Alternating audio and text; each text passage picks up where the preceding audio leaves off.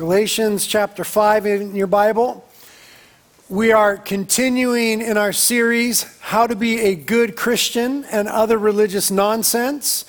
We're almost finished with the series, uh, just three more sermons after this Sunday. The title of today's message is The Gospel Creates Love. The Gospel Creates Love. We'll be looking at verses 13 through 15 of Galatians chapter 5. So, Galatians chapter 5, we'll start reading in verse 13. Paul the Apostle writes and says to us, For you have been called to live in freedom, my brothers and sisters. But don't use your freedom to satisfy your sinful nature.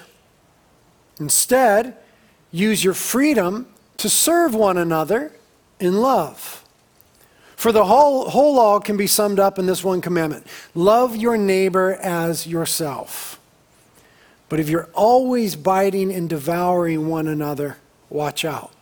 Beware of destroying one another. Let's pray. Lord, we thank you for your word and we thank you for this word to us. Lord, I thank you for the effect it's having in my life. I just confess that I seldom love the way that I should love, especially those who appear to me to be unlovable. I want to be a man of greater love. And so I ask and we ask together that Holy Spirit, you would so, even today and in the coming days, so impress upon our hearts the love of God for us in Christ. Pour out in our hearts the love of God for us in Christ. That you would saturate our lives, our hearts, and our minds with the love of God in a way that would radically transform us and our relationships and how we interact with people. Lord, we need you to do that. Lord, I ask that you would please anoint me to communicate your beautiful truth in a way that honors you, is consistent with your word, and accomplishes your purposes in this church and in the world for your glory. We ask it together in Jesus' name. Amen. Well, Paul is turning a corner now in the book of Galatians. Paul's normal mode of operation was to begin one of his letters by explaining theology and theological concepts. And then he would always turn a corner and say, Now, here's how you apply this. Okay? It was very important to the Apostle Paul that theology was applied. And in fact, I think Paul would say that Theology, apart from application, is meaningless. Theology is meaningless if it's not transformative in our lives. Unless these truths can be lived out in everyday living, then there's something profoundly missing. And I would even say further that if theology doesn't affect, change, transform, and renew our relationships, then something has been lost on us. So, so Paul is rounding the corner here from having explained a lot of gospel theology for four and a half chapters, and he's going to get right down to relationships. So he says in verse 13, You have been called to live in freedom, my brothers and sisters. But do not use your freedom to satisfy your sinful nature. We have been called to live in freedom. There's lots of different freedom or sorts of freedom in culture, in America, even within the Bible. But there's a specific sort of freedom that Paul is talking about here in the book of Galatians, and we referenced this last week. We have been set free from the need to please God through our obedience in order to be accepted by God, both for initial salvation and for daily Christian living. The degree to which God accepts us, has favor upon us, and blesses us is not dependent upon our performance or our ability to keep the rules. Jesus has done everything right on our behalf because we do everything wrong all the time. So we've been set free from the need of trying to earn something, some position or place from God. Now, when a man or woman hears that, they sometimes fall into two opposite but equal errors. The first error that people sometimes fall into is to lose this freedom. We spoke about this last week, falling back into slavery, as chapter 1 says. And the second equal but opposite error is to abuse this freedom. People often hear that we've been set free from the burden of the law, the necessity of obeying the rules in order to be accepted by God.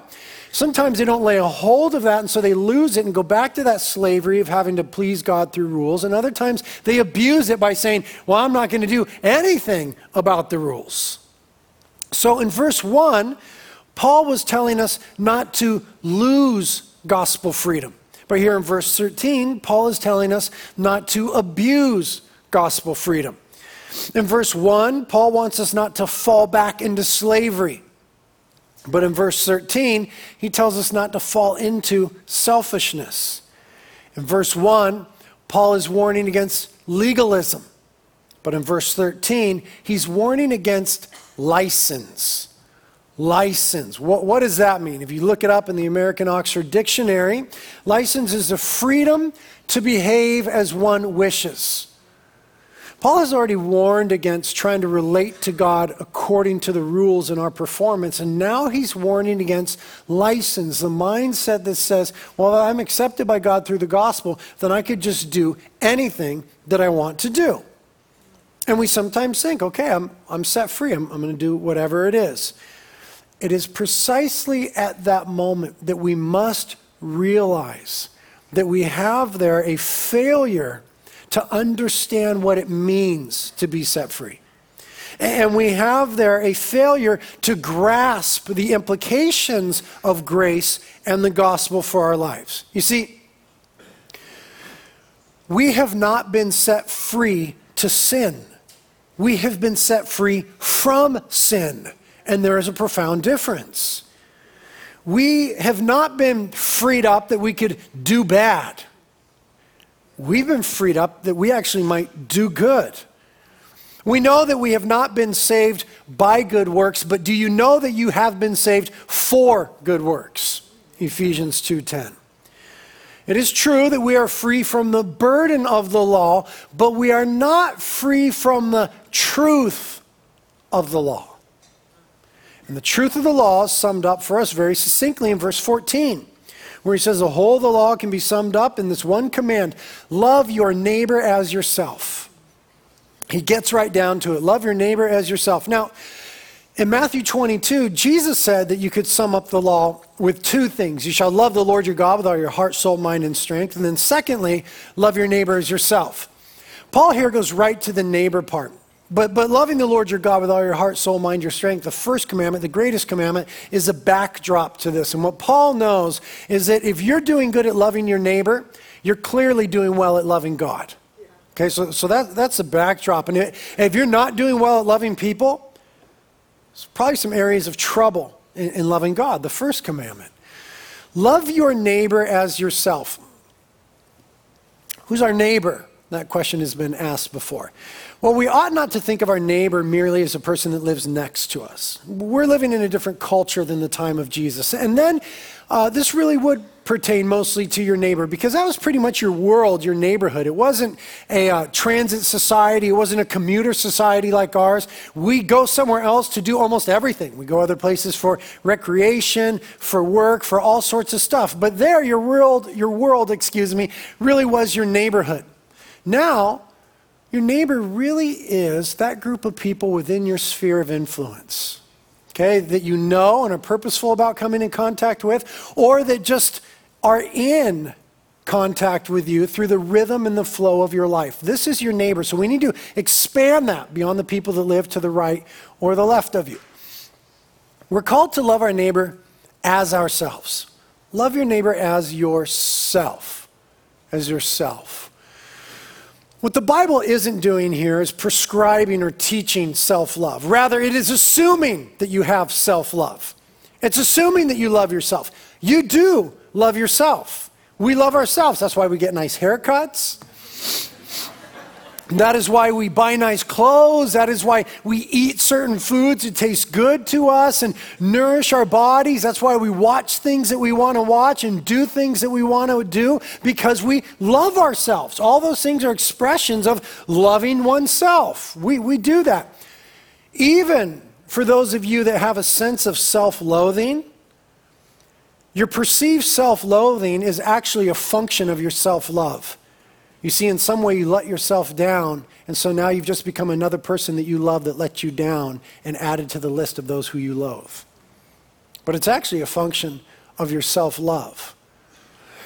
Now, what can we say about self love? Self love is spontaneous, self love is unhesitating, it's natural, it's instinctual, it, it's immediate.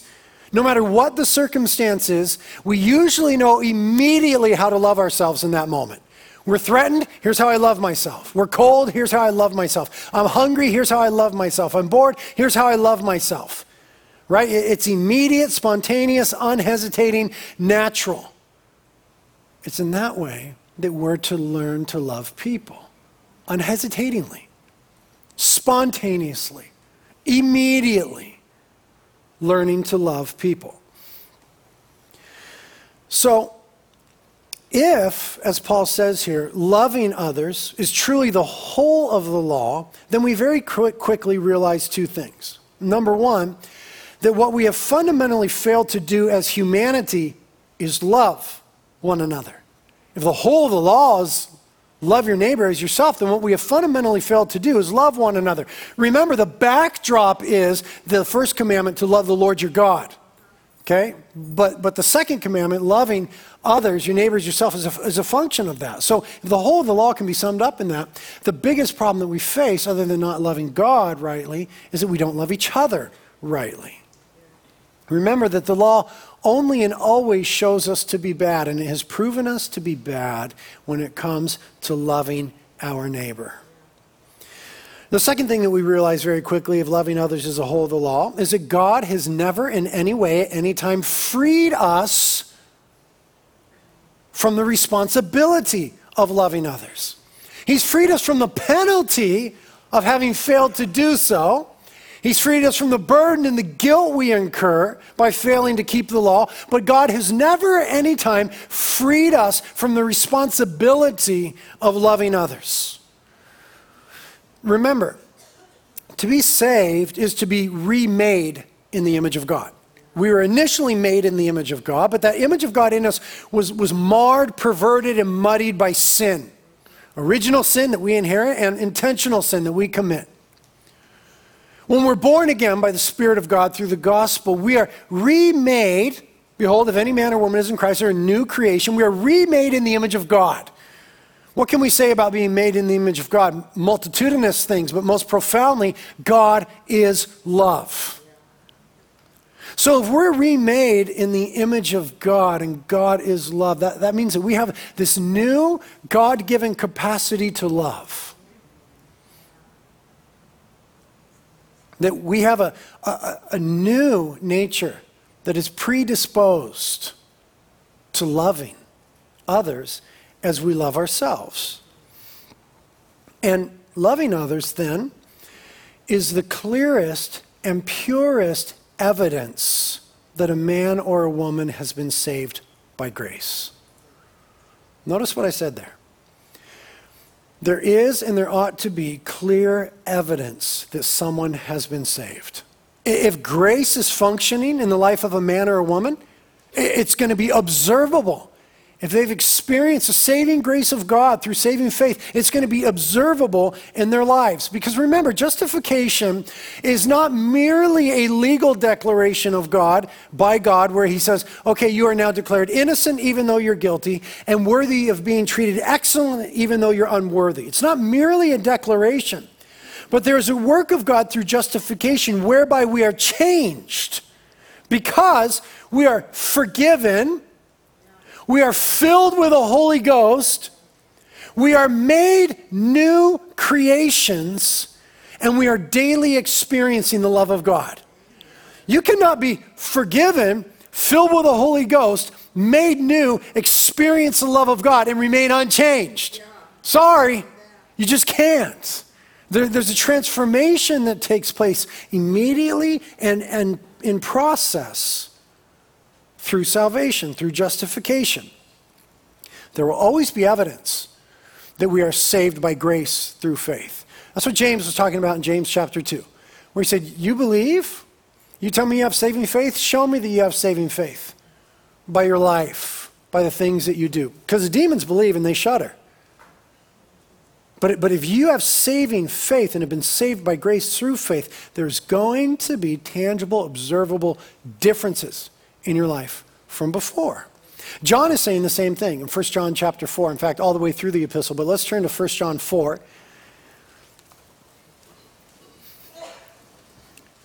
1 John chapter 4. We'll start reading verse 7 and go through verse 12.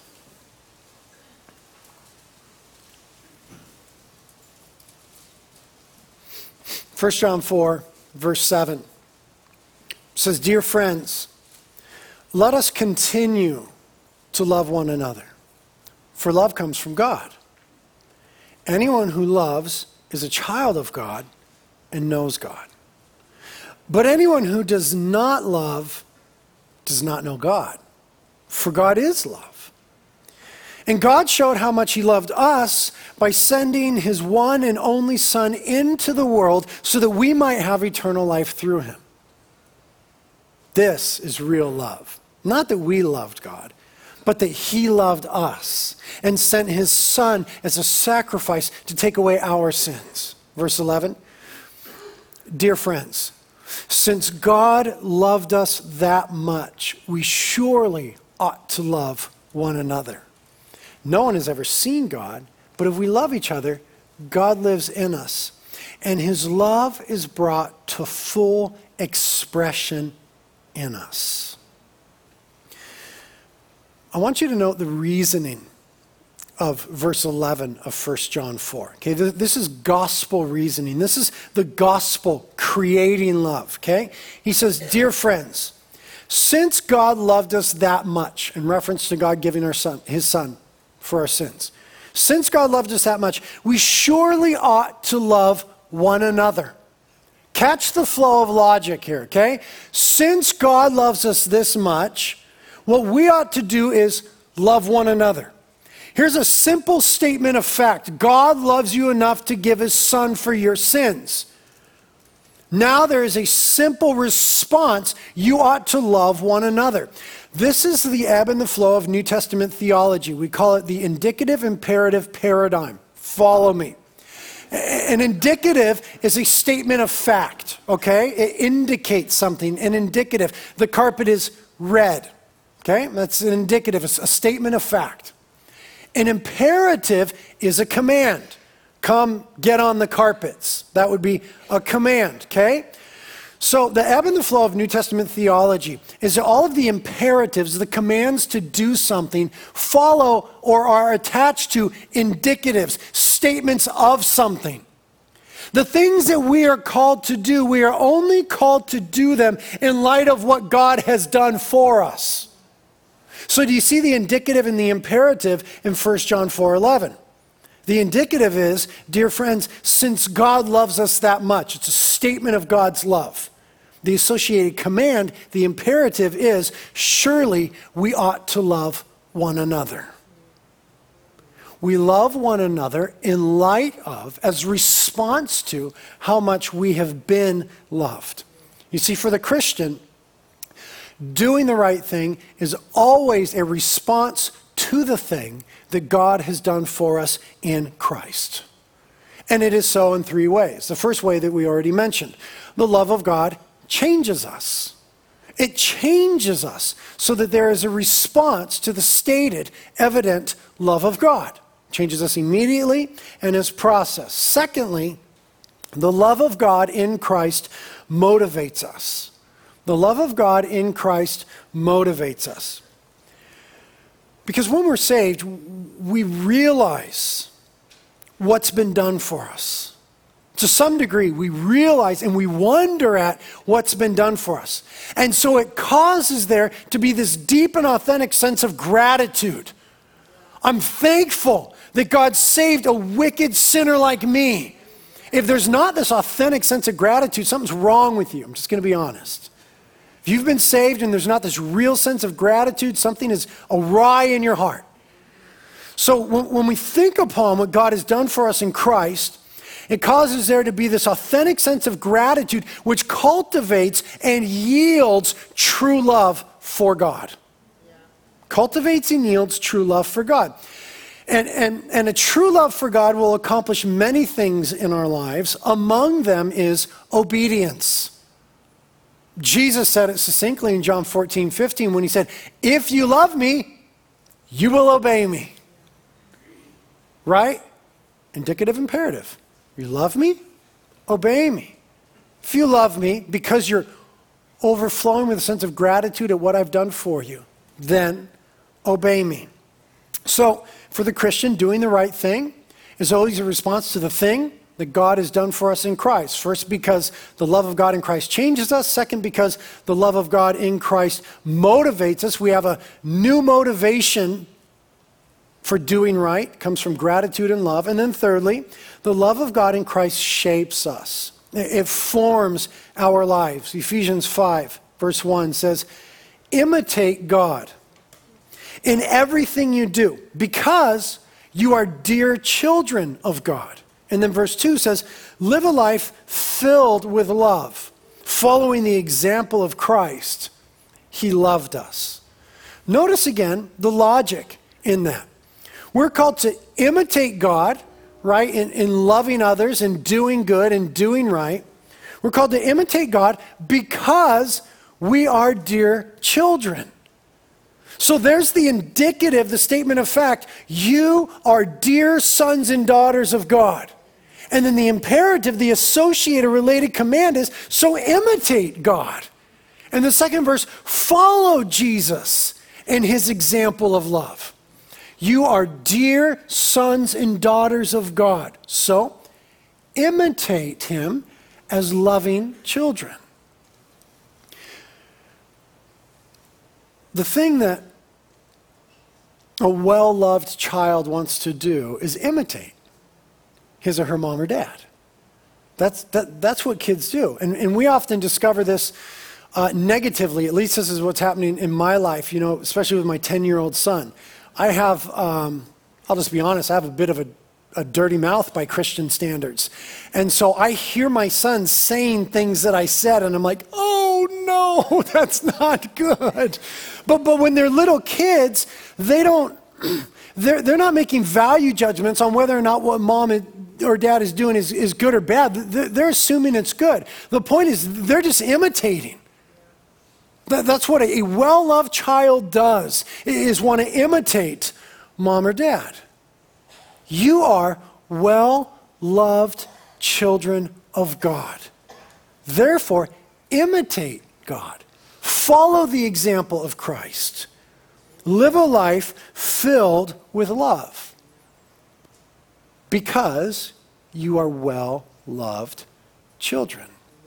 Remember back in Galatians chapter 4 when we talked about the fact that we're, we no longer relate to God as slaves who have a duty to fulfill, but rather we relate to God as sons and daughters who have the love of the Father. So the gospel motivation for obedience is always the love of the Father. Why do we obey? Because of the love of the Father shown to us. The opposite of obedience out of love is obedience out of fear. And that is exactly what we've been set free from.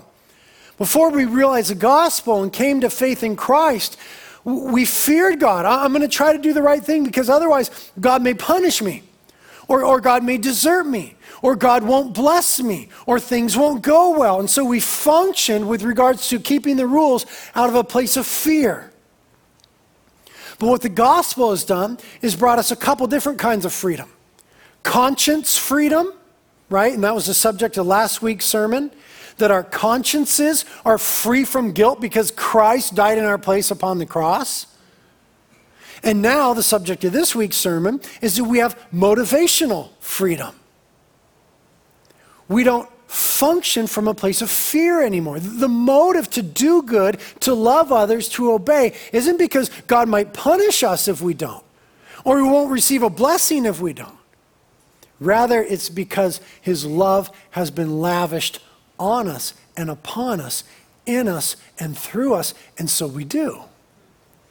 We have conscience freedom and motivational freedom. So we obey God as beloved and loving sons and daughters, not as slaves. And the implications for each of those are profound for your own sense of well being and for your relationship with others. Let, us compare and contrast an approach to God and life as a slave to the law versus a child of love. Okay?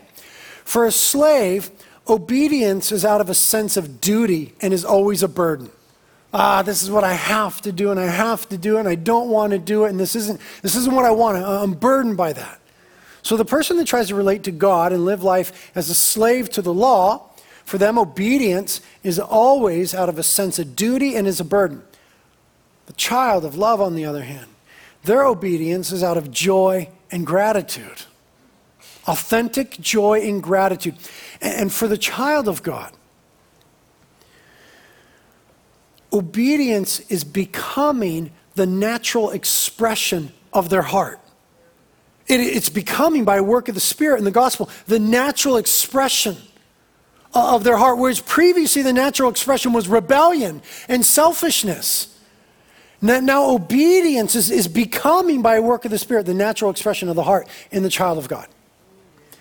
Secondly, the slave functions from fear of rejection, both before God and before humanity. They function from fear of rejection. And so, what that does in the life of the person living like a slave in relation to God and others is it creates a closedness. They're closed off. Their, their sin causes them to run from God. They're closed off to God in certain areas of their life because of that deep sense of guilt and a fear of rejection. And they're closed off to other people because of a fear of rejection. If I, if I let this person in too much and then they reject me, that, that, that costs me too much, that, that hurts too much. Child of God, on the other hand, functions from a place of grace and acceptance, and it creates in his or her life an openness and transparency. An openness and transparency before God. Our, our sin doesn't cause us to run from God anymore. Our sin causes us to run to God, our source of forgiveness and joy. And an openness and a transparency before people. Because we are no longer rejected by the God of the universe. We have the acceptance of the God of the universe, so the opinions of other people don't mean as much anymore. So there's just this real authentic openness and transparency that happens because my sense of well being and identity is not hanging on your every opinion of me because I'm a child of God's love. The slave has to practice deception to hide his or her failures from self and others. Because there's too much riding on their sense of identity. I, I only have as much value as I do well in the eyes of others. And I only feel as good about myself as I do well in attaining my goals and my standards, so on and so forth. And so you practice deception with yourself and deception with others to put up a better veneer The child of God, on the other hand, has a quickness to repent, a quickness to ask for forgiveness from others and to forgive others. A quickness to repent because we know that God is a source of forgiveness and joy for us through faith in Christ. And because the gospel has shown us that we are intrinsically and incredibly bad and because we've been forgiven by God, it's not that big of a deal for us to admit to other people when we're wrong. We're quick to say, I'm sorry. Many of you struggle with this. I know this because I know who you are. You just can't say you're sorry. You just, you just can't say that. You know what that is?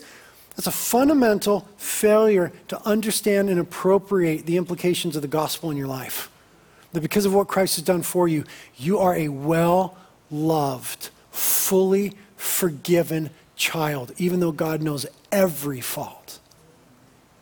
And so, since God has seen everything and forgiven us, it's not that big of a deal for us to say, I'm sorry, I was wrong.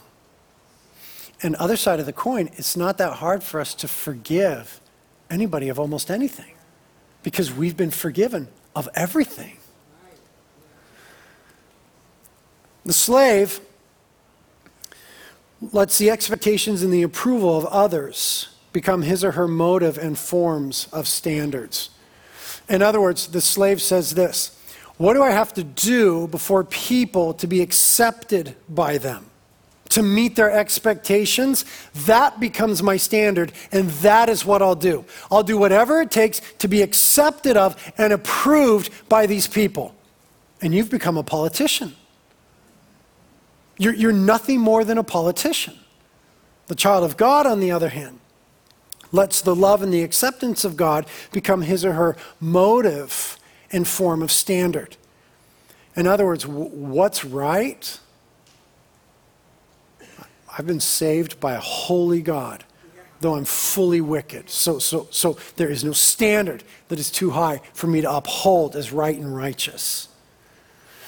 The slave, and this is, this is important for many of us, the slave sees trials that happen in their lives, tragedies, as paybacks from God for poor performance.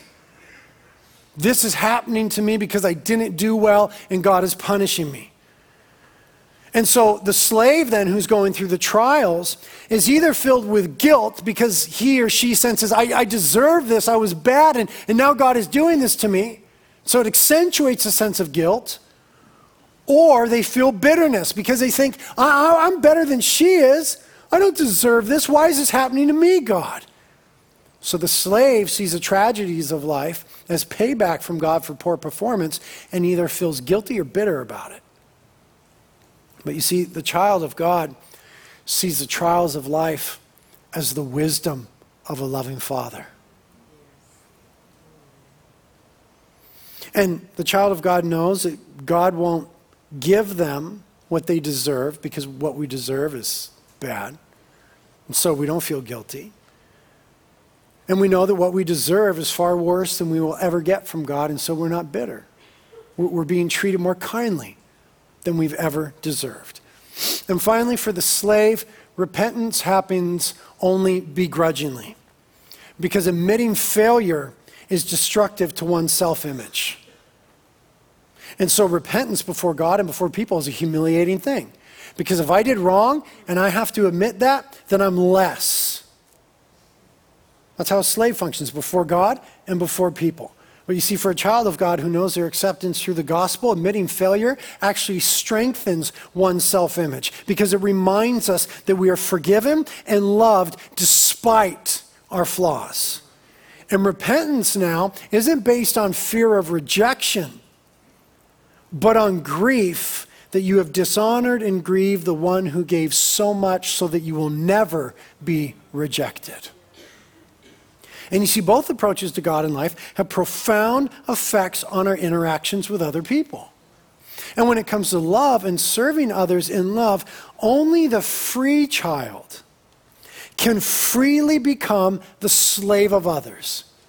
The reason being, they aren't caught up in the race to be better anymore. They've been freed from having to perform and show themselves better. So now they can pursue the betterment of others. I, I, don't have to be better than you to feel okay about myself. I don't have to be better for God to be accepted by God because of what Christ has done for me. So now that I'm free from having to be in the race of being better, I can pursue your betterment. So it's only the free child who can freely become the slave of others. Notice that paradox. There are many paradoxes within Christianity. There's another one. Only the free child can become the slave of others. Verse 13 use your freedom to serve one another in love. You are free, now serve somebody.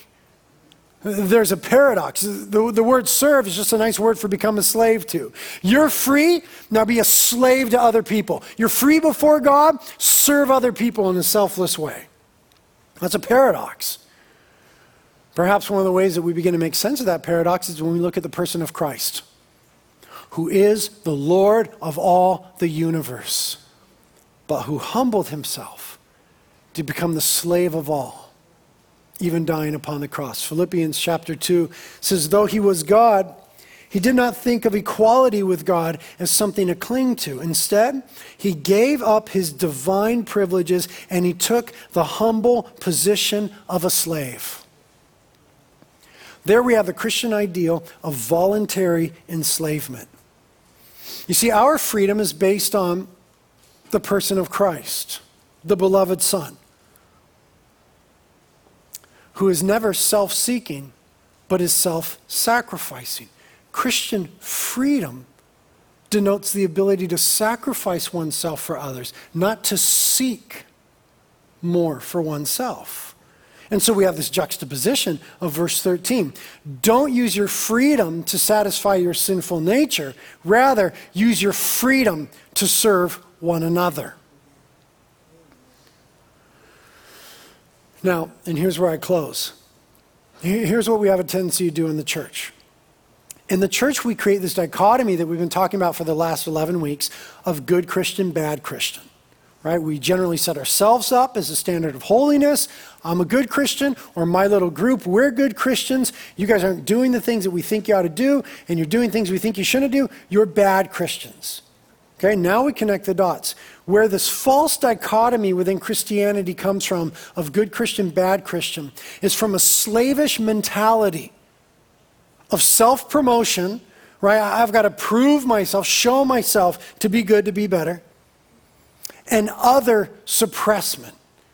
If we're really going to look good, we have to suppress other people. And so we create dichotomies good and bad, better than and worse than. And when the person who relates to God and life is a slave, does anything, for example, when, when they serve within the church, they don't do so from a place of selfless love for others, but rather they do it from a place of pride.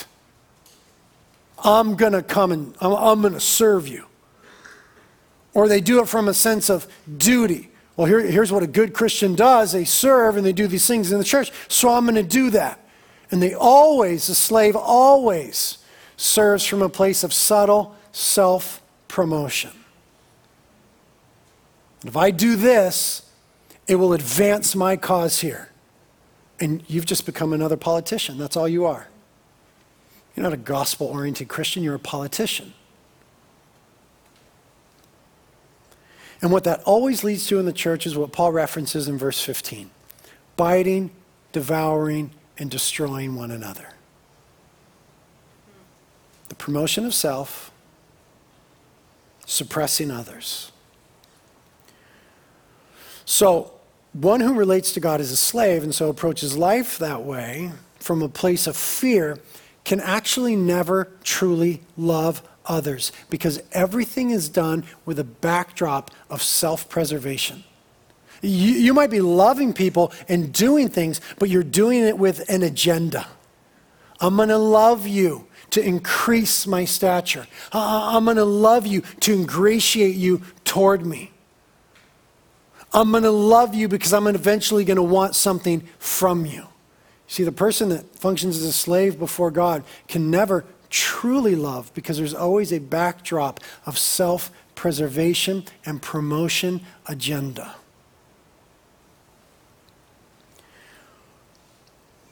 But when we see ourselves and each other as sons and daughters, well loved sons and daughters of God, and equal, undeserving recipients of grace, then for the first time, we are free to actually fulfill the law through love. Since Christ has satisfied the burden of the law for us, we are free to fulfill the heart of the law toward others in love. Because we, we don't need to be better than anymore. We don't need to advance our agenda because we've finally found everything that we need in Christ. And so, for the first time, we are loving like Christ from a true place of selflessness. In fact, we don't even see people that way anymore of better than, less than. The gospel makes us blind to that. We, we eventually stop seeing people that way. For the first time ever, we, we can actually give. And what we give to others is that which has been done for us. You see, because of our sin, we were very unacceptable before God. But we have been accepted by God because of what Christ has done for us. Because of our sin, we were thoroughly unlovable in the eyes of God. But we have been brought the love of God through what Christ has done for us. Because of our sin, we were wholly undeserving. But we are blessed by God because of what Christ has done for us. And, and, the only authentic, true response to those indicatives, those statement of facts, is that we begin to accept those who, for some reason, were previously unacceptable to us. We begin to love those who people would say are unlovable. And we begin to bless those who are decidedly undeserving, for that is what God has done for us in Christ. And we realize that love is both a noun and a verb. Love is a noun, it's a feeling. But love is also a verb, it's an action. And for you, Christian, the Holy Spirit has ordained and enabled you to experience and give love as both a noun and a verb. The Holy Spirit is causing you to feel differently about people and to do better toward people. You see, once we've lost ourselves in the love of God in Christ and found all that we need in Him, we are both free and enabled to love others. And we realize that serving one another in love is the clearest and purest evidence of a heart that has truly been set free by grace. But to just continue to satisfy our sinful nature is to misunderstand, abuse, and misuse the freedom that has been brought to us by grace. Lord, we ask for help in these things. I ask for help. Lord, I'm, I'm not the lover that I should be on any level.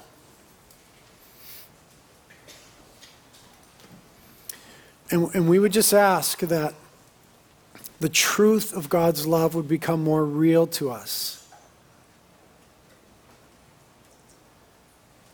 That it might become more real through us. We just ask, as we pray many times before, that even now, as we begin to sing and worship and meditate and pray, the Holy Spirit, you'd come and you'd pour the love of the Father into our hearts. That you'd lavish the love of the Father upon us. That you would even overwhelm us with the love of the Father. And Lord, we just ask that that would never be lost on us. That your love would cause us to love in a real, authentic, powerful way that would be redemptive and beautiful and healing within the church and radically witnessing of who you are in the world. Please do that in us, Lord, by your grace and for your glory. If you need help with anything today, the prayer team will be up here on my right and my left. Communion is here to celebrate the love of the cross, and the carpets are here to worship.